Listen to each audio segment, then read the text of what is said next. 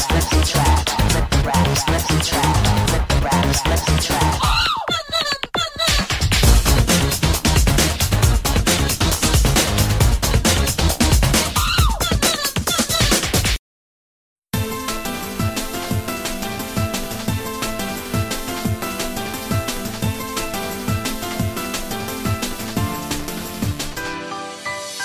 Oi, meu nome é Vitor, estou de volta para mais um podcast, senhoras e senhores. Hoje eu tô aqui com o Danilo. Fala aí, Danilo. Fala, Vitor.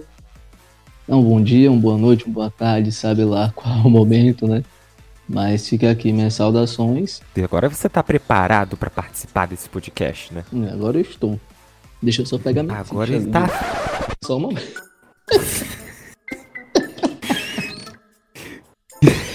Sai, cachorra. Mano do céu, cara, tu, tem cada uma, hein, velho. Tem cada uma. Ainda bem que quem tá escutando agora caneta, aqui. Eu vou pegar o caderno. Entendeu? Vou pegar minha folhinha e tal. É, ainda bem que quem tá ouvindo a gente agora não sabe nem do que, que a gente tá rindo aqui. Mas enfim, né? Enquanto você vai se arrumando aí, eu vou dando os avisos aqui, né?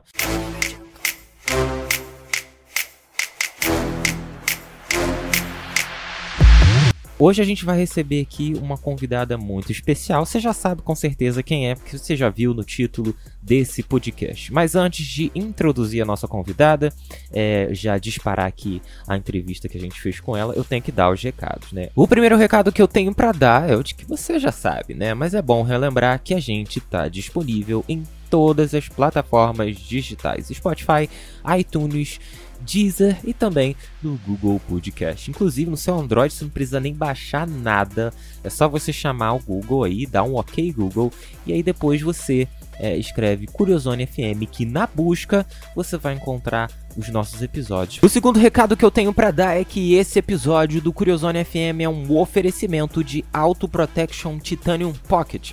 Presta atenção você aí que tem carro, sem uma gota de água sequer.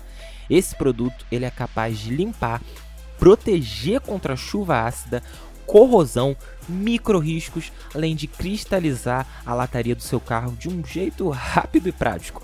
Ele também tem filtro solar, o que aumenta a duração do brilho pigmentar do seu veículo. E para isso você não precisa de mais nada além de um pano limpo e outro de microfibra para você dar o acabamento final. O processo total de limpeza, proteção e cristalização ele acontece só em três fases. Esse produto ele é importado dos Estados Unidos, só que presta atenção nisso agora. Você que está ouvindo a gente aí no Curiosone FM, você tem uma oferta especial. É só você entrar em contato pelo WhatsApp 21 99751 8187. Vou repetir para você. 21 99751 8187 e você dizer que você ouviu no Curiosone FM e você quer essa oferta especial. Ou então, se você quiser, é só você acessar o arroba ecotrend underline empresarial. E você pedir lá a sua oferta dizendo que você ouviu aqui no Curiosone FM e você quer a sua oferta especial. Então corre lá porque esse produto eu tenho certeza que você não vai achar em lugar nenhum, só na Ecotrend. O terceiro e último recado antes de eu disparar a entrevista é que a gente tá no Twitter. Arroba Curiosone. Só isso que eu falo. É só isso que eu falo mesmo. Pronto, mais nada. Vamos para a entrevista e segue a gente no Twitter.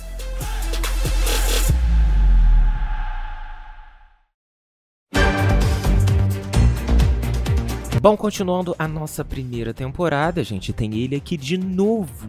Ele que está diretamente dos nossos estúdios da Curiosone lá na Bahia. Mentira, gente, ele tá de home office mesmo. Quem dera, né? Algum dia, se der algum dia, isso vira realidade, mas ele tá no home office mesmo. Fala aí, Danilo, tudo bem? Olá, Vitor. Mais uma vez enchendo o saco aí de vocês, né? Mas enfim, muito obrigado mais uma vez pelo convite, né? E sempre que possível estarei por aqui. Infelizmente os haters, né? Ficam. Ah, mas os haters vão ter que aturar. Eles vão ter que aturar. Eu espero que você esteja aqui sempre pra encher o saco da gente. Brincadeira. E hoje a gente tem uma convidada de peso aqui. Esse episódio tá bem pesado hoje. Quem é que é a nossa convidada de hoje? Olha, Vitorina, a convidada que a gente vai receber hoje, ela não é apenas jornalista. Jornalistas, tá certo, é mais de uma. ela também é empreendedora, mãe e ativista liberal. Ela é formada na UFBA. No Facebook dela, ela diz que, abre aspas, é apenas uma pessoa comum tomada por uma forte indignação e vontade de mudar o Brasil. Só que do jeito certo, com as ideias que já funcionaram no mundo. Priscila Chamas! Como é que você tá, Priscila? E aí, tudo bem? Olá, gente, bom dia. Bom dia, Vitor. Bom dia, Danilo. Obrigada pelo convite. Tudo bem, tudo ótimo com vocês. Como é que tá o clima em Salvador? Tá quente, tá frio? Como é que tá? Aqui tá sempre quente, né? Até quando chove é quente. Acho que a gente tem frio dois dias no ano e mesmo assim o frio de 19 graus. Então não dá nem pra chamar de frio. Mas eu vou te falar que o clima aqui no Rio de Janeiro tá bem. tá bem ameno, né? A temperatura aqui. Engraçado que essa semana foi uma semana que, assim, disse que ia dar chuva até domingo. O tempo tá começando a abrir hoje. Só que é. isso para mim. É... Isso é uma má notícia, sabe? Eu prefiro que continue chovendo. É, as pessoas pensam assim que todo carioca gosta de praia, mas na real eu gosto de uma chuvinha, sabe? Eu queria saber assim, como é que é para você viver aí nesse estado, né, que é tão rico, né? E principalmente, né, assim, especialmente, né, essa cidade que é Salvador, assim, tão rica de pontos turísticos, mas assim, nessa quarentena, ninguém tá podendo sair. O que, que você acha disso, né? Tinha que liberar o geral ou tá certo todo mundo ficar em casa então, até... na verdade, até o Atila mandar, não. Eu queria saber, assim, assim, já de pronto, assim, o que, que você acha disso, né? É, na verdade, aqui na Bahia, acho que não é privilégio da Bahia nem de Salvador, é, as pessoas cumpriram a quarentena, acho que de no máximo dois meses. Depois desse, desse período, a, o grosso da população, a, a, maior parte esmagadora da população, vo, foi voltando à sua vida, ao seu trabalho, aos seus afazeres, porque simplesmente as pessoas perceberam que era uma, uma coisa mal planejada, aliás, sem planejamento nenhum, de só ficar em casa e pronto, né? não, não, não existia plano, é, enfim, não existia metas, perspectivas, enfim, a prefeitura, o governo do estado não falavam nada, apenas prorrogavam o decreto por mais 15 dias, mais 15 dias, mais 15 dias e pronto. Então o pessoal começou a ficar de saco cheio mesmo e acabou, voltando, não só de saco cheio, como precisou voltar para as atividades né, laborais, até porque as pessoas precisam trabalhar para viver. Isso no primeiro momento. No segundo momento, né, depois que passou mais três, quatro, cinco meses, as pessoas voltaram a viver de verdade, voltaram para as atividades de lazer também, tanto que as praias voltaram a ficar cheias. Porque é isso, não dá para a gente manter a população em casa indefinidamente, né, sem dar um prazo, sem dar é, meta, sem dizer, olha, quando a, a ocupação baixar para X, a gente aí já vai poder voltar ao normal. Simplesmente não tinha, não tem até hoje, na verdade, nenhum plano concreto da prefeitura. E quando isso aconteceu, né, na verdade, tem uns dois meses, dois, três meses que a prefeitura ensaiou fazer um plano, é, eles instituíram metas que eles mesmos não cumpriram. É, dividiram em três fases, com algumas metas, e mesmo com meta, as metas batidas, eles voltaram atrás e decidiram não cumprir. Então, assim, foi uma confusão tão grande, um, um, um enfim, uma atrapalhação tão grande que as pessoas simplesmente né, deixaram, enfim, deixaram os governantes falando sozinhos e simplesmente estão tocando a vida. Então aqui a gente praticamente já voltou à vida quase normal. É, acho que só, só a escola que não voltou, porque a escola é o lugar mais perigoso para o coronavírus, segundo os governantes. Mas é, muito pouca gente está isolada até hoje. É, engraçado que é o que eu te falei no começo, né? Eu sou carioca, mas eu não gosto muito uhum. de praia. Assim, eu prefiro mais o frio, então para mim ficar em casa também não fez tanta diferença assim. Uhum. Mas eu parto do seguinte pensamento, que não é que porque eu gosto de ficar em casa, não é porque eu acho legal ficar em casa, ou não é porque eu sou carioca assim fora do roteiro, que eu acredito que todo mundo tem que seguir o meu roteiro, né? As pessoas têm que viver, como você disse aí. E a gente tá percebendo agora que, como você falou aí, não tinha realmente um plano para isso. Tudo é como, né? Como é que você acha, Priscila? Como é que você olha assim no futuro? Porque a gente tá vendo que ah, vai chegar a vacina, tá, beleza. Mas a gente está percebendo que as pessoas já estão, assim, como você já falou, já estão saindo de casa. Então, como é que é a perspectiva dos governantes aí, principalmente no Nordeste? Você que tem um pan... Será que você tem um panorama de como a gente vai sair disso? Então, é, com relação ao vírus, a gente já está numa situação bastante controlada há muito tempo. Na verdade, a gente não teve aqui, né? É, não chegou a colapsar, não chegou a chegar nem perto disso, na verdade. É, aqui já estava na ocupação, a última vez que eu vi, a ocupação de leite já estava em 35%. É, o governo do estado já começou, já, já desmobilizou os leitos em Salvador. A prefeitura já anunciou também que vai começar a desmobilizar, a desmontar o hospital de campanha, justamente porque a, a situação já está controlada. Então, assim, uma quarentena, a quarentena, até onde a gente tinha informação no início, era para o sistema de saúde não colapsar. Não colapsou. Então, acabou que com o tempo a quarentena virou um vacina contra, contra o coronavírus, ou melhor, a gente vai ficar de quarentena até chegar a vacina. E aí tem a narrativa, ah, a vacina chega em dezembro, chega em 2021, chega tal. E existe é, uma tentativa é, dos governantes, enfim, das pessoas que são pró-quarentena, de dar uma impressão que a vacina vai chegar logo, que é só esperar mais um pouquinho. E sabe que não é isso, não é assim. Né? Nunca na, na história do mundo aconteceu uma vacina tão rápido, uma vacina eficiente de uma maneira tão rápida. Então, o que vai acontecer é isso: vou empurrando com a barriga. Ah, falta só mais um pouquinho para a gente esperar a vacina. Vamos ficar em casa mais um pouquinho. Aí vai chegar mais um pouquinho. Ah, não vamos esperar mais um pouco. Já, já esperamos tanto. E isso vai, vai se protelando a situação que não se resolve. É, então, assim, se, se o, objetivo da quarentena, do isolamento social, era não colapsar o sistema de saúde, e a gente já chegou num ponto que todo o equipamento já está sendo desmobilizado por falta de uso, não tem mais sentido, já está na hora de liberar as coisas.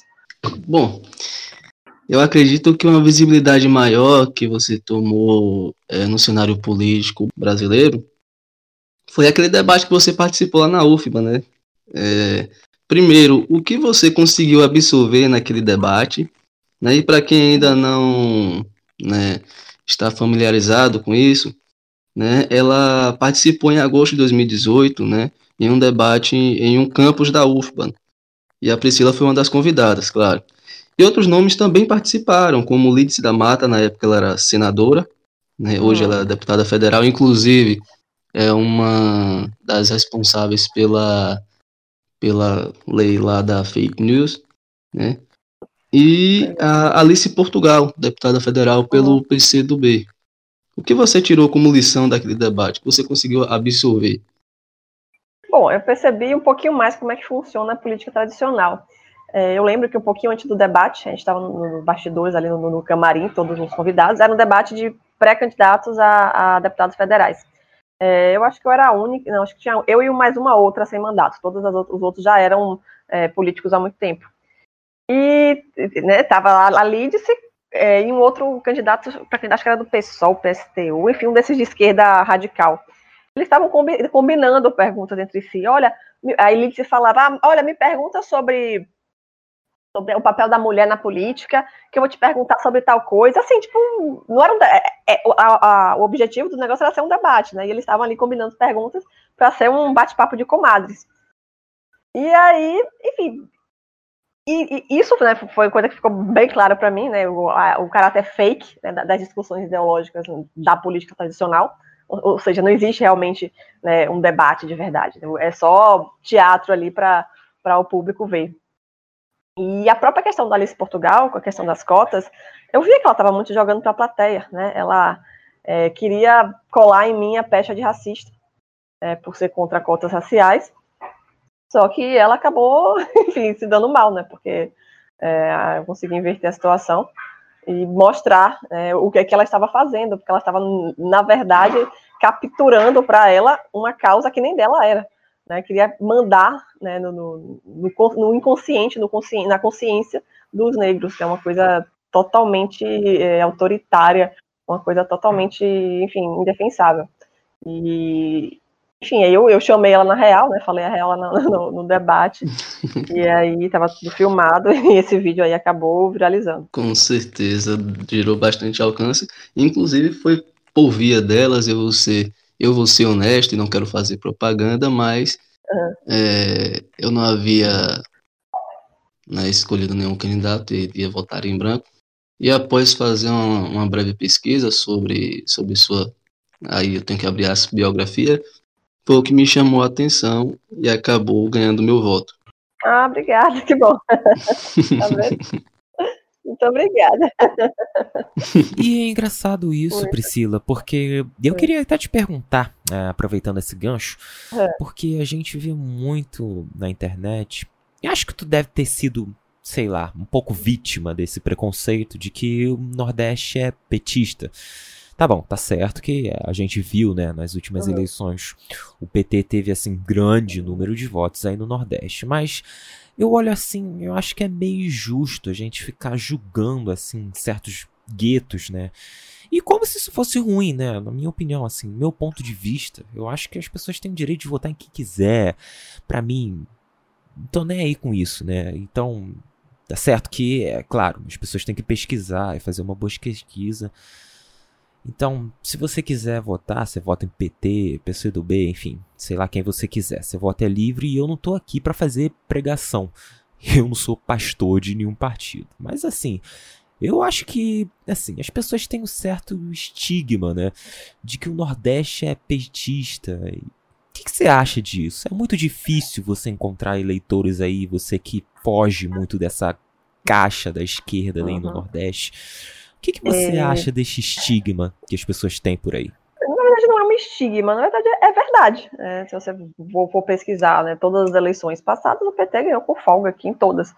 É, a exceção da exceção é o ACM Neto, né, que é do Democratas, é o prefeito, e é, tem uma popularidade alta, mas se você for partir para as ações dele, os projetos dele, o que ele tem feito, ele é muito parecido com o PT, ele não, não tem grande diferença. Então, assim, não é estigma dizer que o Nordeste é de esquerda, porque é, é o que acontece realmente. É, e aí tem aí duas questões. Como você falou, é mais difícil você conseguir votos, porque né, a chance da pessoa discordar de mim é muito alta. Mas o fato de eu estar praticamente sozinha desde 2016 defendendo essas coisas é, me fez. É, sabe quando tem pouca concorrência?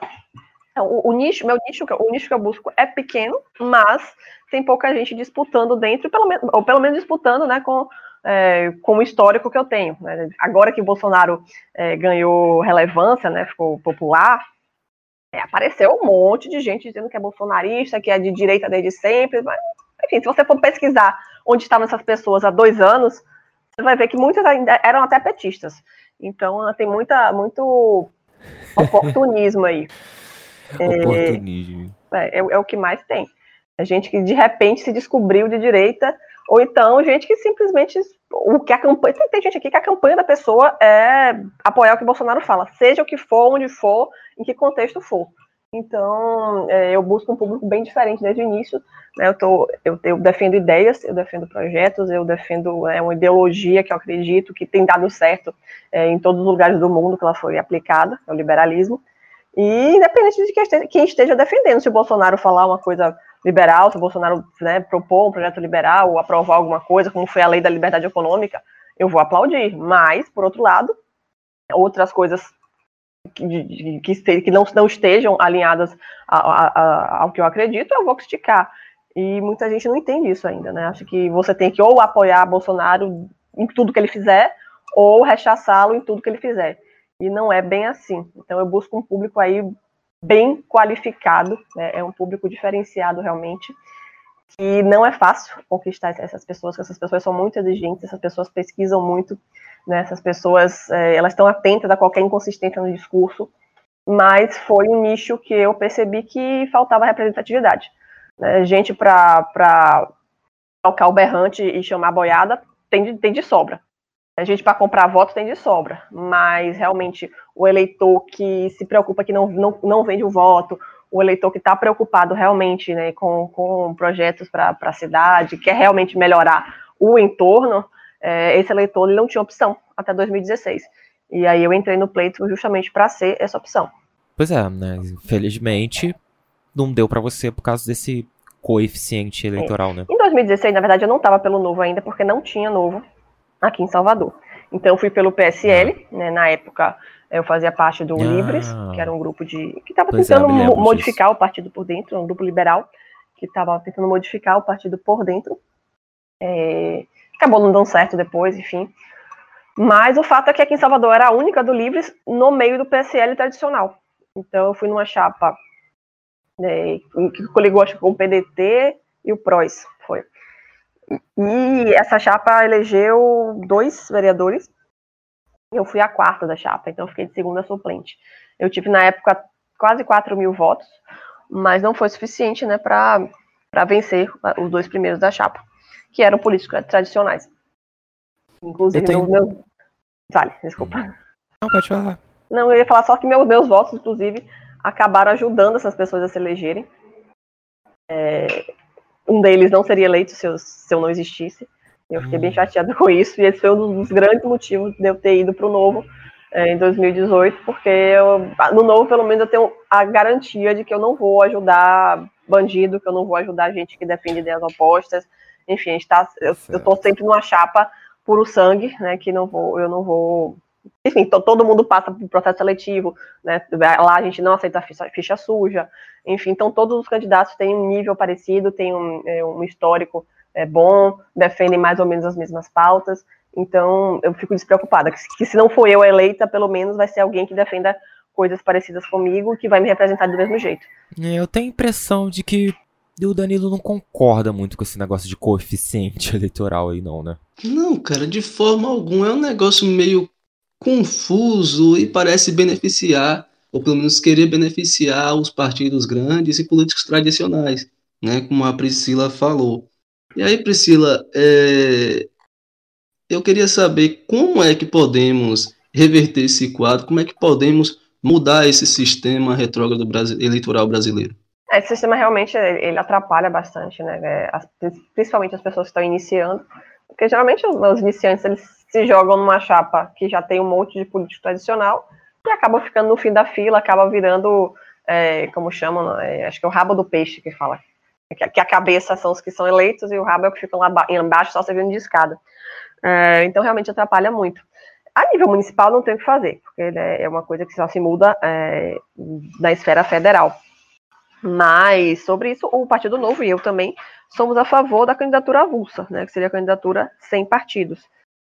E dessa forma valeria que tem mais votos. Se eu, estou saindo sem partido, é, não, não, sou, não, me, não me sinto representado por partido nenhum, eu vou sair avulsa e quem tem mais votos acaba, é, acabaria sendo eleito. Talvez fosse uma forma mais justa.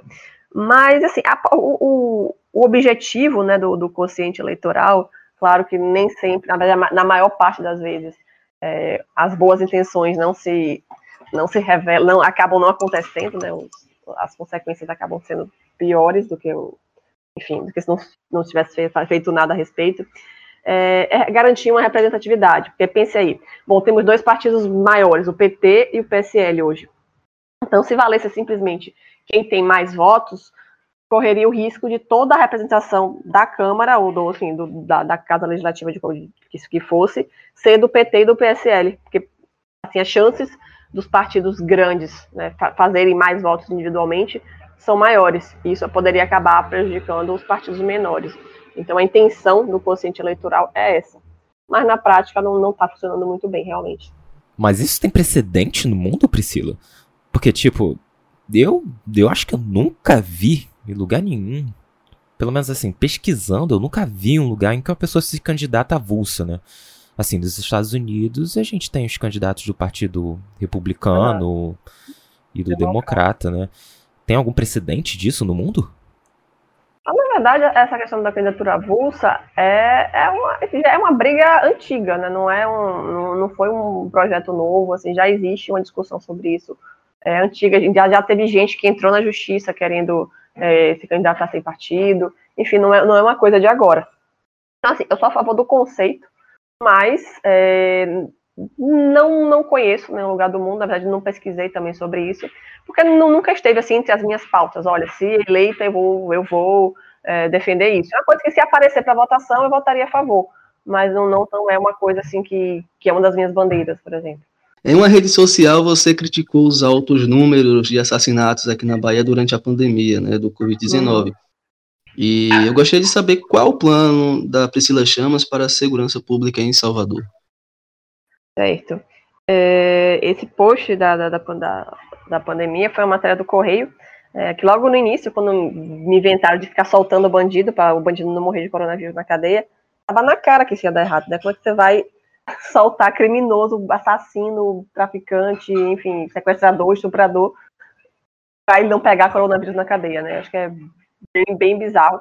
Cara, eu acho contraditório demais isso. Tipo, os caras falam para todo mundo ficar em casa, mas. É, menos bandido. O bandido pode ficar solto, fazendo, acontecendo, matando.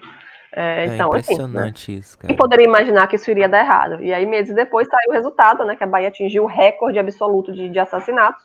E o próprio governo do estado atribuiu isso à soltura de presos é, no início, desde o início da pandemia. Então, o, o, o contexto foi esse. É, segurança pública, assim, de uma forma mais geral, é tarefa do governo do estado, não é uma coisa muito municipal. Mas claro que tem que fazer a nível municipal. É, a guarda municipal, por exemplo, né, acho que ela, ela é muito subaproveitada. É, ela poderia sim participar da, da, da segurança das pessoas. É, hoje ela está sendo usada aqui em Salvador, está sendo usada para tirar gente de praia, né, para, enfim, expulsar as pessoas da praia, porque o prefeito disse que não pode usar a praia. Agora foi liberado só dia de semana, porque o coronavírus, você sabe, né, é um vírus que ele atua muito aos finais, aos finais de semana. Durante a semana ele está de boa, mas final de semana ele, ele sai para caçar. Então, assim, a guarda municipal está sendo usada para isso, né? Para tirar o povo da praia. Será que não tem outras prioridades, né? Será que não tem gente morrendo, não tem gente sendo assassinada, não tem gente sendo assaltada na rua? É, não, tinha, não, teria é, finalidades melhores para colocar a guarda municipal para cuidar? Então, é, pela, na questão da segurança pública, é, daria para reposicionar aí a, a guarda municipal.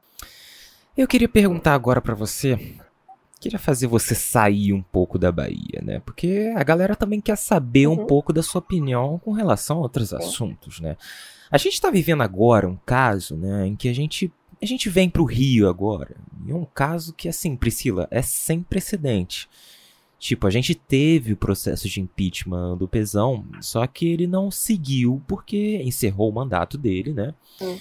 Só que agora acabou um carinha que não vai nem conseguir terminar o mandato dele. Parece que foi assim, unanimidade a votação é, para ele ser afastado, né? Foram 69 votos a zero, ou seja, foi limado do cargo dele. Então, tipo, é uma situação assim, um caso sem precedente, Priscila. Se ele sair, né, se ele for votado para sair, ele vai ser o primeiro na história do Rio de Janeiro, né, que vai sofrer o impeachment. E a gente tá assim, caramba, né? Ele foi acusado de um hum. crime e tipo, governador aqui no Rio de Janeiro, Priscila, é assim, ele não troca de faixa, ele não passa faixa, ele troca de tornozeleira. Então, tipo. é verdade, vocês ficaram muito. Rapaz, olha, eu vou te falar, é complicado, velho. Que é difícil, cara. E assim, eu queria saber de você, né? O Wilson Witzel, ele, na sua opinião, ele traiu os ideais dele? Ele foi um que, como você acabou de falar, né? Que tem muita gente que surfa na onda, né? Que se aproveitou dessa onda, né? Da direita, né? Então, queria saber de você. Foi mais um que se aproveitou? Olha, eu vou ser bem sincera para você, eu não acompanho muito é, o, a política no Rio de Janeiro. Mas assim, por alto, né? Pelo que eu tenho que eu vi nas eleições, pelo que eu vi depois, me parece que sim, né? Ele, ele parece que ele, ele foi atrás de um público bolsonarista nas eleições, e depois que ele foi eleito, ele acabou né, mostrando a verdadeira cara. É, assim, mais cedo ou mais tarde isso vai acontecer, né? Com todos que estão fazendo isso. Já aqui na Bahia teve um caso também de uma deputada, eu até perdi muito voto para ela, né, que ela se colocava como uma federal de Bolsonaro, porque Bolsonaro isso, Bolsonaro aquilo. E aí, quando teve aquela, aquela história lá das gravações, que, que foram pegos é, os deputados do PSL confabulando contra Bolsonaro, ela estava no meio. E ela ficou super queimada. E hoje eu acho que ela, não, ela só vai ter os votos que ela comprar, porque hoje ninguém mais vota nela. Todo mundo que votou nela está arrependido. Então isso acontece muito. Né? E eu, eu acredito que possa ser sim o, o caso aí do, do, do governador de vocês. Embora eu não acompanhe muito a política no Rio de Janeiro. A gente falando de. Falou um pouco de Covid, né? Eu vou retornar lá até devido a algumas medidas, né? Toque de recolher, os casos mais radicais de lockdown. Uhum. E muitos governadores a princípio falamos agora do, do governador do Rio, né, Witzel Witzel, Wilson Sim. Witzel, é, estão na mira da Polícia Federal. É, como foi a sua quarentena e qual a avaliação que você faz das gestões é, de ACM Neto né, e de Rui Costa durante essa pandemia? Foi um festival de populismo, de irresponsabilidade e de medidas desencontradas. Vou dar alguns exemplos de medidas desencontradas que eu tava até. Eu fiz até uma live ontem com um infectologista. E eu estava até vendo com ele, né, que ciência é essa que esses, que esses, esses governantes estão seguindo, porque não faz o menor sentido.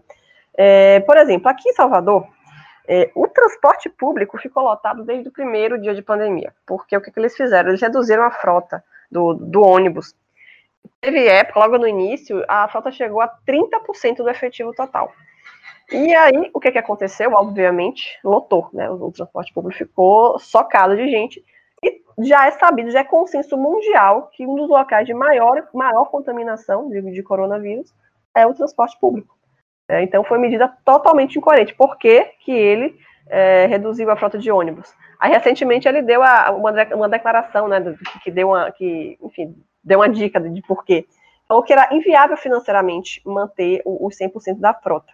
Ou seja, ele estava preocupado com os empresários da, dos ônibus, né, que é uma concessão é, municipal.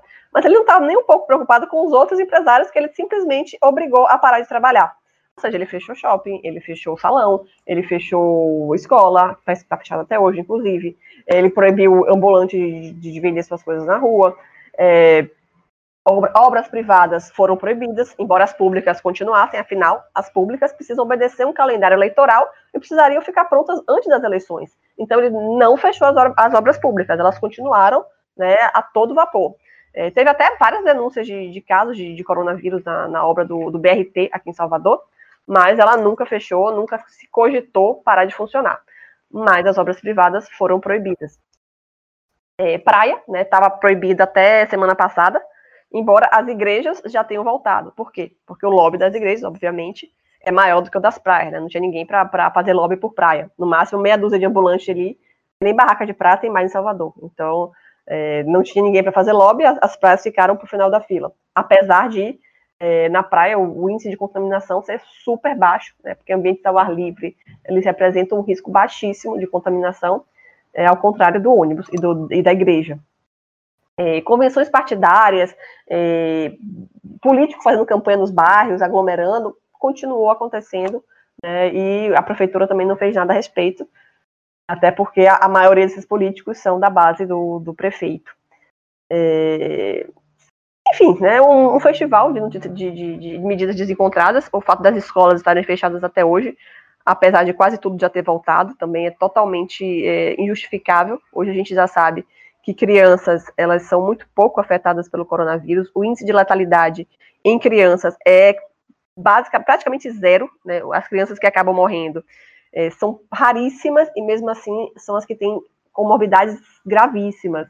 Aqui na Bahia, desde o início, morreram duas crianças pequenas, né, de menos de 5 anos, e as duas tinham comorbidades graves. Né? Uma delas tinha leucemia, já em estágio avançadíssimo, então ela iria morrer de qualquer forma esse ano. A outra também tinha comorbidade grave, que eu não me lembro qual era. Em Salvador, até hoje, não morreu nenhuma criança abaixo de 5 anos. E a própria transmissibilidade, a partir de crianças, já é, para mim, praticamente consenso de, que ela é muito baixa, muito mais baixa do que a de adultos. Então, é, cientificamente, não teria nenhum motivo para se manter a escola fechada até hoje, enquanto todo o resto já voltou a funcionar. O único motivo é sindicato né, de professor, que é muito forte, e política. Né, é, é, equipar as escolas públicas, é, é, é, enfim, obedecer os protocolos de segurança nas escolas públicas é uma coisa que vai dar trabalho, né, que eles vão precisar se empenhar, vão precisar tomar cuidado, é uma coisa trabalhosa e eles querem deixar isso para depois da eleição, né? Porque hoje a prioridade deles é, é, é, a eleição. Então, estou empurrando com a barriga, aproveitando que a, a maioria da população ainda é contra o retorno das escolas, para ele estar tá ótimo e que seja assim. E depois da eleição eles resolvem. É, então, tá, a situação da gestão na pandemia aqui é essa. É um, uma situação bastante delicada e complicada ao mesmo tempo, né? É, eles, eles pregam uma coisa incrível, porque ao longo do passar do tempo, né, ficou aquela coisa adia ou não adia as eleições, aí acabou ficando para novembro, não é? E ao longo na que verdade, passou. Não ficou, na verdade não ficou. Né? É, o, o prefeito, é engraçado, é que o prefeito falou que talvez ele, ele libere uh, o ensino médio para outubro. Agora veja por quê. Porque o ensino médio não é obrigação da prefeitura. Então ele empurra o problema para o governo do estado. Aí o governo do estado ontem respondeu que é uma irresponsabilidade voltar à escola porque porque é por causa do vírus, porque as pessoas não estão porque os profissionais da, da educação, não, o, os empresários da educação não estariam preocupados com as mortes, enfim, jogou com, com aquele, aquele, aquele é, aquela narrativa que a gente já conhece.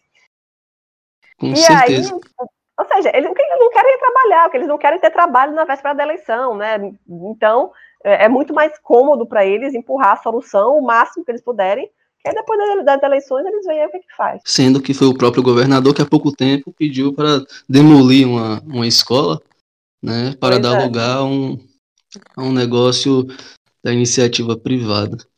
Priscila, agora pois deixa é. eu te perguntar, assim, você disse que não sabe muito dessa questão científica, né? Mas eu acredito que, assim, economia é mais o teu forte, né? A que você atribui essa uhum. alta, assim, do preço do arroz? Que é a grande questão, né? Do momento, né? A imprensa está assim, atacando com todas as garras o governo Bolsonaro, dizendo que ele é o culpado e que não sei o que, isso e mais aquilo. Eu queria saber o que que tu acha disso. O governo Bolsonaro realmente é o culpado, é o grande é, vilão é, dessa história? Foi, foi, até um dos culpados, mas não pelos motivos que eles, que eles estão falando. Vou chegar lá. Economia é uma coisa um pouco mais complexa, complexa do que as pessoas pensam que é. As pessoas acham que é só você controlar o dólar ali, né? Você dá uma canetada que controla a inflação, abaixa, baixa, faz controle de preços, e aí resolve tudo. Mas não é. Na verdade, toda a ação Ué, do governo. Como assim? Eu achava que era só governo escrever no papel mandando baixar o preço. Pois é, que... acontece, né? pois é, na verdade, qualquer medida, qualquer interferência do governo na economia, ela tem consequências no médio e no longo prazo. Então, assim, são coisas que não vão acontecer imediatamente. Então, muita gente não associa uma coisa à outra. O que, é que aconteceu com a questão do arroz? É, primeiro, é, houve o auxílio emergencial, que é aí que eu vou falar que é a culpa do governo, é, o, eles injetaram é, mais de 300 bilhões na economia. Né? Então, eles aumentaram a demanda pelo produto. Então, essas pessoas que né, receberam esse auxílio, eles vão usar em alguma coisa. E a, como foi, foram pessoas pobres, né, foram pessoas é, de que, que, gastam o seu, seu dinheiro basicamente com itens básicos, eles foram basicamente gastar no mercado para comprar o quê? Arroz e feijão. Então, aumentou muito a demanda por arroz e feijão. É, por outro lado, a Selic, né, é, que, que foi é, canetada também para baixo, eles baixaram a Selic, isso faz com que haja uma fuga de dólares. Né? As pessoas preferem, é, enfim, investir no, no interior, no, no exterior, né, porque passa a questão de incentivos financeiros mesmo, passa a valer menos a pena é, investir aqui dentro. Então é uma fuga de, de dólares. E aí o dólar sobe, o dólar dispara. Quando o dólar dispara, né, o dólar foi para cinco reais, sei lá, já está já tá estourado agora. Quem, quem, produz arroz? Pensa aí, você é produtor de arroz. Você vai preferir vender aqui dentro, né, por um preço X, ou vender para fora, né, que, que, você vai, vai receber em dólar, ou seja, vai receber muito mais do que você receberia aqui dentro. Obviamente, você vai preferir exportar. Então, você vai pegar a maior parte do seu, da sua produção e vender para fora, porque você vai ganhar muito mais, porque o dólar está super alto. E aí sobra pouco para vender aqui. Então, o que, que acontece? Vai ter uma redução da oferta. Então, houve a redução da oferta, houve o aumento da demanda. Muita gente querendo um produto que tem pouca, pouco. Então, a, a oferta e demanda acaba, acabou, acaba interferindo no preço. Né? O preço é o resultado da, é, da equação oferta e demanda. Então acabou jogando os preços para cima. Se todo mundo está querendo um produto que não tem no mercado, o natural é que os preços subam mesmo. E foi isso que aconteceu. Os preços subiram por uma, uma série de medidas econômicas que tiveram suas consequências. E assim, como é que você pode ver o futuro? Porque com certeza aí a gente já vê que a Argentina não é um bom exemplo, né? Eles mandaram tabelar o preço, mandar tudo, acabou, acabou sumindo das prateleiras o arroz, o feijão, os alimentos principais. A proposta de intervenção que o Ministério da Economia tem para isso? Você acha que é uma boa? É, então, a não, realmente não é, não é exemplo para nada, eles estão fazendo tudo que não deveria ser feito, são exemplo do que não fazer. Eles tiveram retração, recorde agora de, de PIB de quase 20%. É, enfim, tá, a situação lá não está fácil, a tendência é piorar. Né, afinal, o governo socialista ele erra com a economia e a economia basicamente é a vida das pessoas. Né, as pessoas param de ter acesso a insumos básicos, como aconteceu na Venezuela. Infelizmente, a Argentina parece que vai pelo mesmo caminho. E, enfim, tabelamento de preços só gera escassez. Se você é, tem um produto que você só pode vender, sei lá, devo, sei lá o arroz só pode ser vendido até cinco reais. Para que, que eu vou produzir arroz para vender por um valor que, que eu vou ter pouco lucro, se eu posso produzir outra coisa e ter um lucro maior? Então, a tendência é que as pessoas, enfim, os produtores, parem de produzir arroz. Então, vai gerar escassez. Então, controle de preços nunca vai ser a solução para nada. É, a solução é sempre deixar o mercado atuar, porque o, próprio mercado ele, ele acaba tendo soluções para os próprios problemas. Não sei se você vai lembrar, mas no início da, da pandemia estava faltando álcool em gel. E aí o preço aconteceu isso, foi lá para cima, porque aumentou a demanda, a demanda repentinamente, e aí o preço foi lá para cima, e aí começaram, né? Ah, que absurdo, esses empresários que não, não, se preocupam com os pobres, não sei o que lá, e tem que tabelar. Passou um tempo, é, eu fui no mercado outro dia, outro dia não, já tem uns dois meses, e tinha álcool em gel, tinha um, um, um corredor inteiro de álcool em gel. Álcool em gel para todos os gostos, para todos os bolsos, né, de, com cheiro, sem cheiro, pequeno, grande, é, com a marca, de marca, com o outro mais vagabundinho, enfim, de todo tipo. Justamente porque o mercado percebeu que havia uma demanda por isso, né, que havia pessoas interessadas em comprar, e o mercado, o mercado que eu falo são as pessoas, né, os produtores, é, estavam interessados em lucrar com isso e passaram a produzir. Então, o mercado acabou se reequilibrando. Então, a, a solução é sempre deixar o mercado agir, né? não, não, não, não tenta interferir, não. E mesmo que você consiga resolver esse problema imediato, você vai criar outro maior ainda, que é o que, como, o que, tem, o que tem acontecido, não só no Brasil, mas no mundo inteiro. Engraçado que a gente vê, né?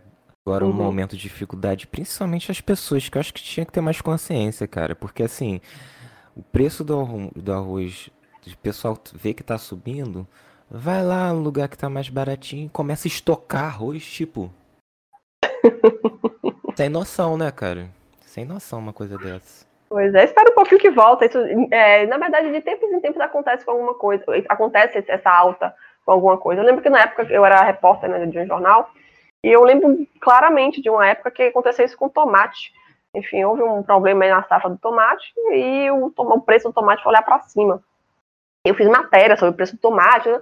Ah, passou um mês, voltou tudo normal. Então, assim, isso é, é muito comum né, que aconteça e o próprio mercado acaba dando seu jeito e a, as pessoas podem substituir por outra coisa temporariamente, depois voltam.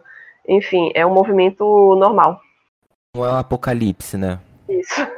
Gostei de você, Priscila. Você é uma pessoa bem otimista. Obrigada, gostei de você também. Não, infelizmente não tem como eu deixar essa passar. É. É... Eu sei que aquela coisa, pode ser que eu esteja enganado, mas aquela coisa que você falou, aquela frase que você soltou, é, do, de algum parlamentar, seja ele da Câmara de Vereadores, seja ele estadual ou federal, é, obedecer na verdade, ou então sair falando, repetindo tudo que o Bolsonaro fala.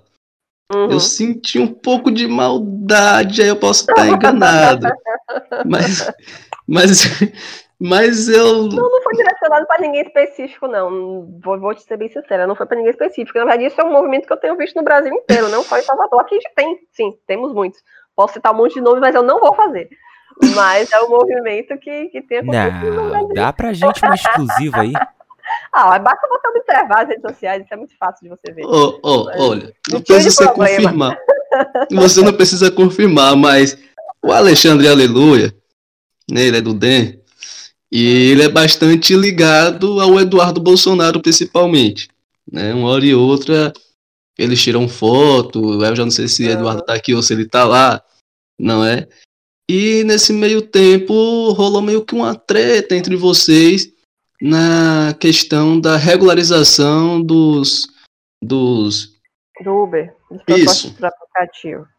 Sim, verdade. Esse episódio, eu fui criticar o projeto, né? Porque era um projeto muito ruim de regulamentação do, dos aplicativos de transporte que atrapalhava, que atrapalha, na verdade, né? É, eu até soube por um motorista de Uber que, por problema da pandemia, é, muita coisa ainda não está em vigor. Por exemplo, eles exigiam vistoria anual para motorista de Uber, como já acontece com os táxis, que é uma coisa totalmente desnecessária, é uma coisa que o Uber já faz, é, não faz a vistoria, mas o, o, Uber ele, ele já monitora né, os carros, os aplicativos, já exige que tenha no máximo X anos de uso, enfim, já existe um controle privado disso, não precisaria de um controle estatal, que apenas serviu para burocratizar e dar, enfim, encarecer o processo, porque obviamente essa vistoria não vai ser de graça, e tentar é, dificultar, né, para os motoristas por aplicativo. Enfim, teve uma série dessas coisinhas que eu não vou me lembrar dos detalhes agora, porque já tem mais de um ano isso. E eu critiquei o projeto. Só que ele foi um dos, um dos relatores, ele estava na comissão que aprovou, enfim, ele foi um dos responsáveis pela aprovação do, do projeto. Eu sei que ele foi no meu Facebook, me xingou de tudo que foi nome. Assim, foi, foi uma, eu tenho tudo printado até hoje, porque, né, se as pessoas não acreditar, eu tenho provas. Porque realmente foi uma coisa difícil de acreditar que um parlamentar eleito, né, é, quebrasse o decoro da Estado daquela forma. Ele me xingou realmente, né? Foi, foi um negócio de baixíssimo nível. E, enfim, entrou no Facebook, xingou meus seguidores, quem tentava me defender, ele xingava junto. Foi um, um ato total de desequilíbrio. É, então, é isso, a gente realmente, a gente não, não enfim, não, não, não, se, não se bica, não, não é segredo para ninguém. Mas é isso, ele, ele faz a campanha dele, eu faço a minha, deixa ele lá. Né? Não, não, vou perder meu tempo precioso né, tentando derrubar ele, deixa ele lá. Eu não, na época eu não, eu não, vou ser sincero, eu também não acompanhei, mas fazendo uma breve pesquisa até para ver né, é, o cenário dele, a situação dele, né, teve esse, esse contratempo, essa, para mim, uma, uma ignorância, né, não a ignorância de ser bravo, mas a ignorância pela falta de educação. Priscila, eu sou meio leigo nessa questão das, assim, as atribuições de um vereador. Eu acho que, assim, não só eu, mas acho que a maioria da galera que tá escutando a gente agora é bem leiga nessa questão de, uhum. de saber o que um vereador faz, né? Eu acho que, assim, o vereador entra lá, na Assembleia Legislativa, o cara chega lá, bota na o nome de uma... Municipal, na verdade. É, Câmara Municipal. Assim, eu sei de absolutamente nada disso. Tipo, quais são as atribuições de um vereador? O que, que você chega lá? O que você pode, o que você não pode fazer? Até para ninguém ah, ser enganado. É, né? é, foi até importante você tocar nesse ponto, porque uma, acho que a, a, principal atribuição do vereador é fiscalizar o executivo, fiscalizar os atos do prefeito. Só que é uma coisa que não acontece, né? A regra é não acontecer.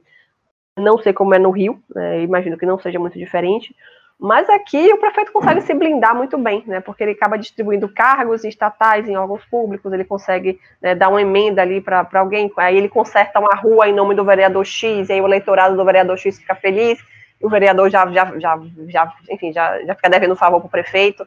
Enfim, ele tem uma, é, a prefeitura acaba tendo uma série de, de artifícios para que não tenha oposição na Câmara. Então, a própria oposição, quando a gente começa a observar o, o que, que, a, que, a, oposição tem feito, ela acaba se perdendo em discussões ideológicas, identitárias, ah, porque os negros isso, porque as mulheres, os gays, né? mas quando você vai, vai partir para a fiscalização realmente do executivo, o que é que ele está fazendo, né? Está gastando dinheiro certo, é, ele está fazendo atos ilegais, é, é, esse, essa, esse, decreto aqui na pandemia é legal, né? Ele poderia ter feito isso, quais são o embasa, qual é o embasamento científico disso? Não aparece um vereador para fazer. Nem da situação, né? Por, por motivos óbvios, é, porque são apoios ao, ao, ao, prefeito e não vão falar mal dele nunca. Nem da oposição, porque a oposição também, né? Já, já conseguiu aí uma boquinha e acaba ficando caladinha e para disfarçar acaba sendo só, enfim, fazendo só fumaça, né? Sem, sem, sem ter uma atuação de verdade. É, então, assim, eu, na minha, nas minhas pautas, eu fiz questão de colocar lá, bem grande, fiscalização. Porque apesar de ser uma coisa óbvia que todos os vereadores têm que fazer, eles não fazem. Então, é, é necessário que chegue alguém lá para realmente fiscalizar, que eu já tenho feito isso, na verdade, mesmo sem mandato. É, e a questão das leis, né, leis municipais, é, aprovar projetos, é, tem a questão do, do, nome de rua, das medalhas, dos, das datas comemorativas, que também os vereadores perdem muito tempo com isso, que são coisas que não mudam a vida de ninguém, coisas que não melhoram a vida de ninguém. É, já teve ano que 80% de todos os projetos propostos, propostos na Câmara Municipal foi isso, projeto simbólico de mudar o nome da rua tal para X, de conceder uma medalha de, de cidadão metropolitano para não sei quem. Então, são coisas totalmente irrelevantes que derrubam a produtividade da Câmara. A Câmara custa, aqui, custa 187 milhões, se não me engano, por ano. É... Então, assim, ela nos custa muito caro para passar, enfim, o ano inteiro fazendo essas bobagens. Desculpa até o termo, mas é, são coisas totalmente irrelevantes e que, que perdem tempo, né? Cada projeto desse aí tem um tempo de tramitação, né? Existe toda uma mobilização para para fazer o projeto, né, para escrever o projeto, para revisar, né, para imprimir papel, né, para poder apresentar para os colegas, é, tempo, que é o que é o, recurso né, mais, mais caro, que cada, cada profissional daquele recebe muito dinheiro. E para fazer isso, né, se fosse para isso, a gente não precisaria de Câmara Municipal. É, a gente precisa realmente de gente que é, proponha projetos e que façam diferença. E às vezes até, é até mais importante você barrar projetos que não, enfim, que atrapalhem, do que você ficar propondo lá um meio mundo de projeto. É, eu vou até citar um caso do, do, Rio Grande do Sul, é o Camozato, ele é, ele é vereador e está concorrendo à reeleição. E os dois primeiros anos de, de mandato dele, a coisa mais importante que ele fez foi barrar o aumento do IPTU. Então, assim, não foi nenhuma lei que ele propôs, né, não foi nada é, estratosférico que ele, enfim, que ele estava é, elaborando, mas ele conseguiu uma economia gigante para os cidadãos de, de, Porto Alegre, porque toda a Câmara Municipal estava comprada, né, apoiando ao, o aumento do IPTU pelo, pelo prefeito, e quando ele começou a expor isso, quando ele começou a, a conscientizar a população, acabou conseguindo virar, o, virar a votação. Né? Então a maioria do, dos vereadores acabaram ficando, ficando, com vergonha de aprovar esse aumento, e ele conseguiu é, derrubar por dois anos consecutivos. Então, muitas vezes, o papel do vereador é barrar projetos que atrapalhem também. É, nós temos aqui, e acho que durante, quer dizer, antes da pandemia, um ano antes, e agora então, nós temos a lei, a lei não, mas a, a CPMI, né, da fake news, e o que, se pode se, o que pode se tornar lei, não é? Uhum. Então, você consegue, sei lá, tirar algum proveito, algo, algo positivo da lei da fake news, ou acha que isso está servindo apenas de, ou que pode servir, né, na verdade, como mordaça? É, é censura. Isso aí é censura porque quando você cria uma lei né, contra fake news, você vai ter, que vai ter que estabelecer quem é que vai dizer o que é, que é fake news. Então, quem é que vai ter o poder de dizer o que é fake news? É o que? O STF? São os deputados? É, são, sei lá, o, o presidente?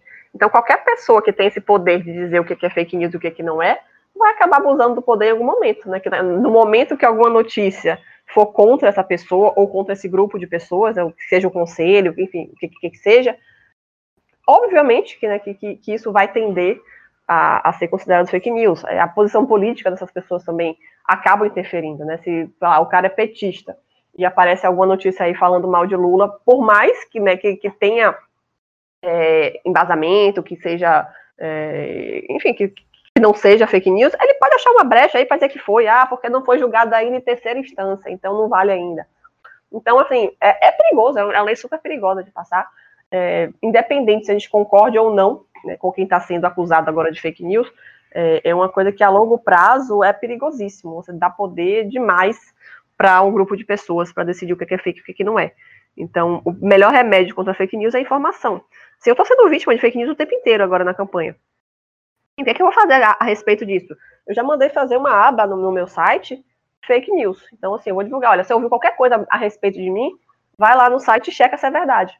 É, então, é, é, o caminho da informação é sempre melhor, né, sempre menos perigoso do que você simplesmente censurar o que é considerado fake news, porque é, enfim, é, é colocar poder demais na, nas mãos de, de, alguém. E poder centralizado pois não é um é. negócio tão interessante, não. Nem um pouco, nem um pouco.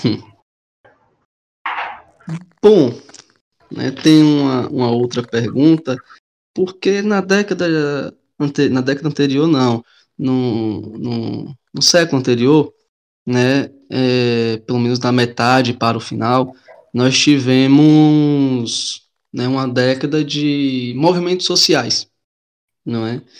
Uhum. E agora, do, entre 2010 a 2020, nós tivemos aqui no Brasil o MBL se configurando, né, depois ganhando um destaque. O MST e o MTST, junto com o PT, né, na época onde o PT governou. Né? Uhum. E agora nós temos o Black Lives Matter, que é Vidas Negras Importam, Uhum. não é? Bom, é engraçado porque de alguma forma eles meio que são seletivos, né? Uhum. É, a- acabam por atacar, pelo menos lá nos Estados Unidos, atacam a, a questão da segurança, né, com os policiais. Porém, quando os policiais se tornam vítimas, eles acabam fazendo aquela, dando aquela passada de pano. Eu gostaria de saber qual a sua opinião em relação a isso e se tem alguma ligação, a possibilidade disso acontecer aqui no Brasil. É, o Brasil ele tem um histórico de copiar tudo que não presta né, do- dos Estados Unidos. É, a gente não, não copia a liberdade econômica deles, né, a gente não, não, não, não copia é, a evolução né, deles, ou a, a geração de riquezas, mas a gente copia, por exemplo, a, a, a guerra racial, né, a, a luta, o- a forma violenta né, de, de ter essa, essa, essa briga por igualdade de, de raças. Isso nem deveria existir essa, essa- esse conceito. Mas, enfim, eu acho, eu, eu vi uns vídeos de- desse, desse movimento, né, do, do Black Lives, e, é, é, assim, se você não souber do que, que- do que se trata, você acha que são bandidos, né, que são é, pessoas que acabaram de, de sair do, do, enfim, do, do penitenciário e estão lá atacando, atacando populares. Então, é uma coisa que, que tende a não pegar no, no público, é, como é que eu posso chamar? Que não é ideológico, digamos assim, né? no, no- no público médio. né? As pessoas, ele, ele assusta, né? é um movimento que acaba assustando quando você chega com aquela agressividade né, em cima das pessoas, gritando, obrigando as pessoas a fazer, a repetirem o ge- seu gesto. Isso aí não vai gerar nenhuma simpatia. Né? Isso aí dá aquela Sim, pois é,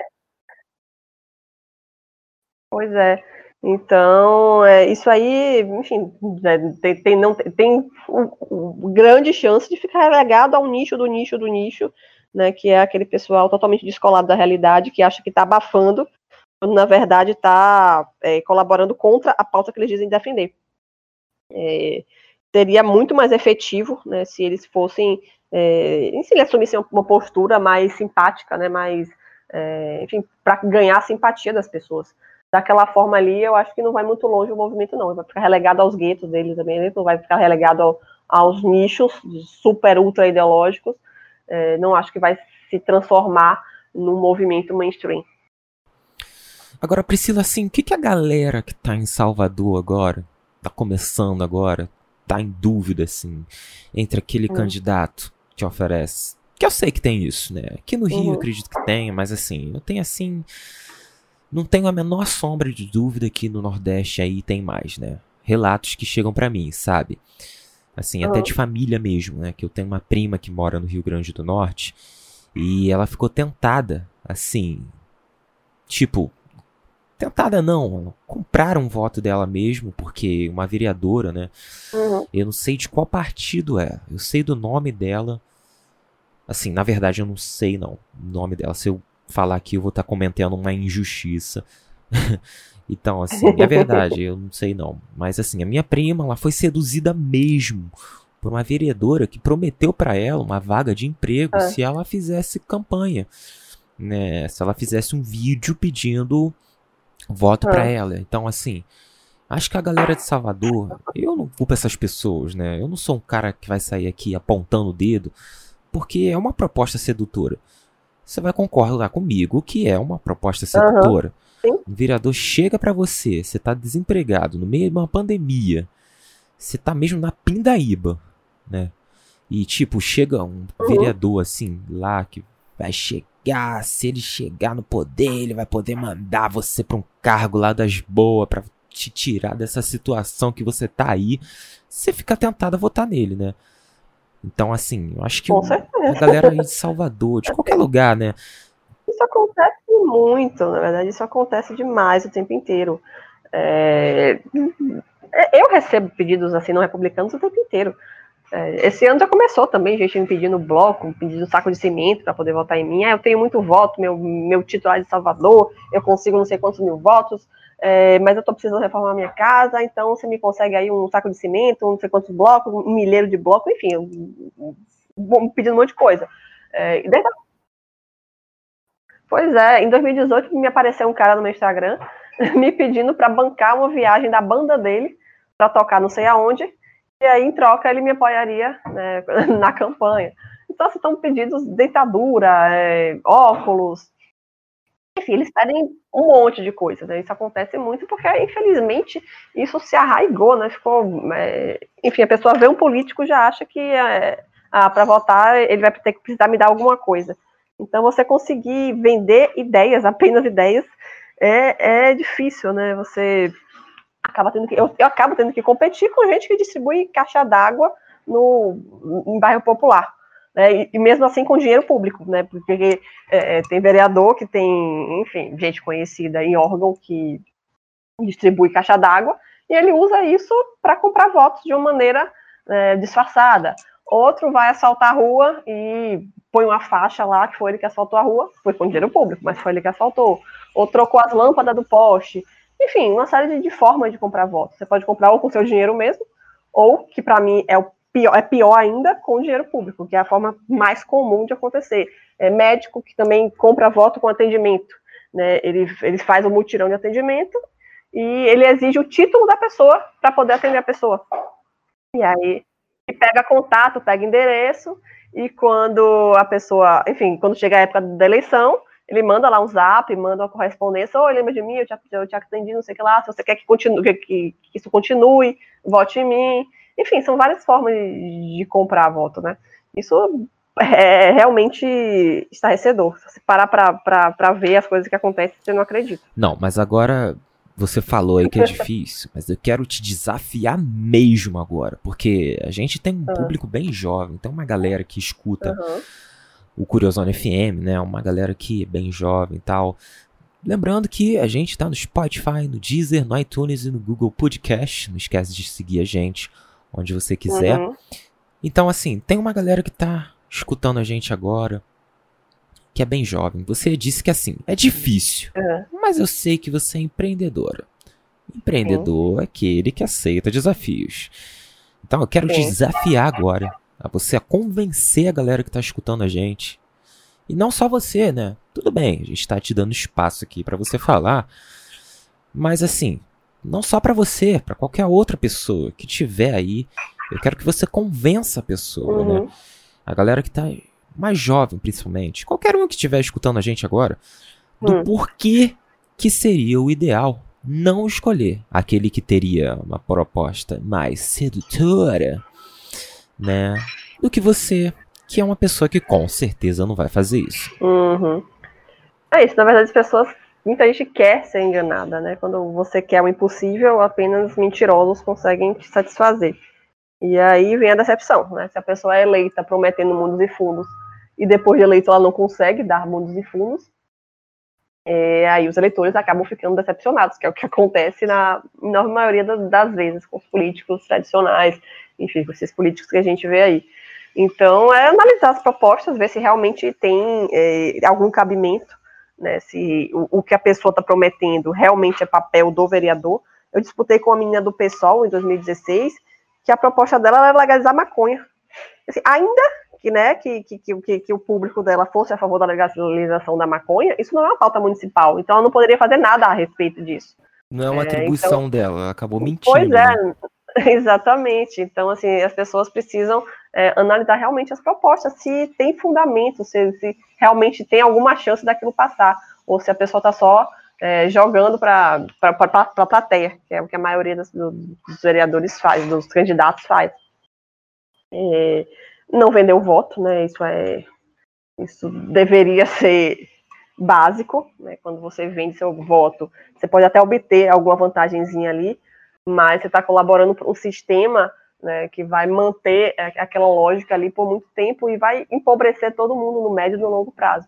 Porque um político que ele se, se elege só com é, voto de caixa d'água, de saco de cimento, de, de dentadura, seja lá o que for, ele não, não tem nenhuma motivação, não tem nenhum incentivo para realmente propor projetos relevantes, para realmente melhorar a cidade como um todo. Pelo contrário, né, quanto mais pobre a população for, mais ela vai ficar sujeita a precisar desses pequenos favores. Então é vantagem para esses políticos que as pessoas não saiam da pobreza nunca. No máximo, eles conseguem administrar ali a pobreza, né, para a pessoa não morrer de fome, mas também não, não subir na vida, porque se a pessoa subir na vida, se a pessoa tiver educação realmente de qualidade, né, se os filhos conseguirem acessar uma boa escola né, e tiverem um futuro melhor, a vida desses políticos está destruída. Né, eles não conseguem um voto nunca mais na vida. Então é importante você pensar é, no longo prazo, no médio e longo prazo, e no todo, né, não apenas no seu umbigo imediato ali. Pode estar sendo legal você ganhar seu saco de cimento para construir sua casa agora, mas no longo prazo, é, esse tipo de voto é o que tem né, deixado o Brasil, enfim, na, na, lanterna do mundo em todos os índices, em todos os, os, os indicadores. Entendi. Mas se mesmo assim um cara chegar para ele e falar assim, ó, ó, tu tá decidido a votar na Priscila, né? Mas ó, se você votar em mim, ó, vou te garantir uma vaga, ó, lá no meu gabinete fresquinho, ó. O que que você tem para falar para um jovem que tá sendo tentado agora a não votar em você, agora especificamente você? Por que que um jovem deveria rejeitar essa proposta do inimigo? Não, um inimigo não, um adversário da sua campanha. E deveria escolher você ao invés do cara que vai oferecer uma vaga no gabinete dele? Bom, é, primeiro porque é totalmente imoral, né, uma troca dessa. É, isso é ilegal, você estaria cometendo um crime, né, trocar seu voto por uma vaga no gabinete. E segundo, porque o cara não vai nem saber se você votou nele não, ou não. Então pronto, se é para cometer alguma coisa ilegal, imoral e de qualquer forma, você pode, tá bom, eu voto em você, beleza, e não vota, vota em mim. Muito bem, essa foi a Priscila Chamas. É, Priscila Chamas diretamente de Salvador, marcando presença aqui na primeira temporada do nosso humilde podcast. Eu quero te agradecer, Priscila, por você prestigiar este espaço né, e dizer que foi um tempo muito especial. Só que agora eu quero que você deixe uma mensagem aí para a galera de Salvador, enfim, é, para o pessoal de todo o Brasil é, que sei lá, por acaso ainda não te conhece, né? Pronto. Primeiro agradecer você, vou agradecer Danilo eh, pelo convite, né? Muito legal o bate-papo, né? Sempre bom poder esclarecer algumas coisas. Acabei falando demais né, sobre outras, mas faz parte. Tranquilo. É, tranquilo.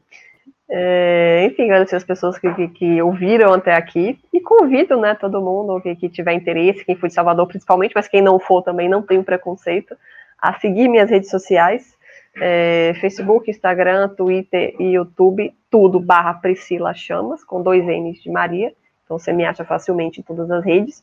É, quem gostou muito de mim e quiser contribuir com a minha vaquinha, também será de uma grande ajuda, muito importante, porque a gente não usa dinheiro público, né, isso eu nem falei na, na, na entrevista, mas o Partido Novo não usa dinheiro público nas campanhas, a gente, precisa, a gente faz campanha exclusivamente com dinheiro de doações voluntárias, porque a gente acha que isso é o certo, então a gente dá o exemplo. Então, vou deixar o link da minha vaquinha também para quem quiser dar uma ajuda. É, www.queroapoiar.com.br barra Priscila Chamas com dois N's. Então, quem puder fazer uma doação também será muito bem-vindo. E é isso, vou agradecer mais uma vez e dizer que estou disponível para enfim, sempre que for, se vocês quiserem. Com certeza, não só você, né? Qualquer um que quiser chegar aí, nosso estúdio está de portas abertas para te receber. Inclusive, se você tá escutando a gente aí agora, você fala, ah, chama só a Priscila. Manda sugestão pra gente que a gente está aberto a receber outras sugestões, outras pessoas, outros nomes de convidados aqui no nosso humilde podcast.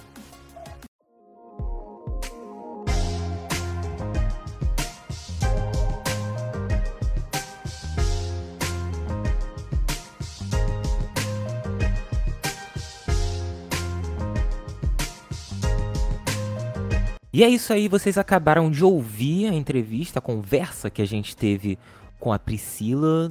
Tu achou que ficou mais para uma, uma conversa ou ficou para entrevista, Danilo? Eu achei que ficou mais uma entrevista. Que a gente não tem muito, muita experiência nisso. O que, que tu achou?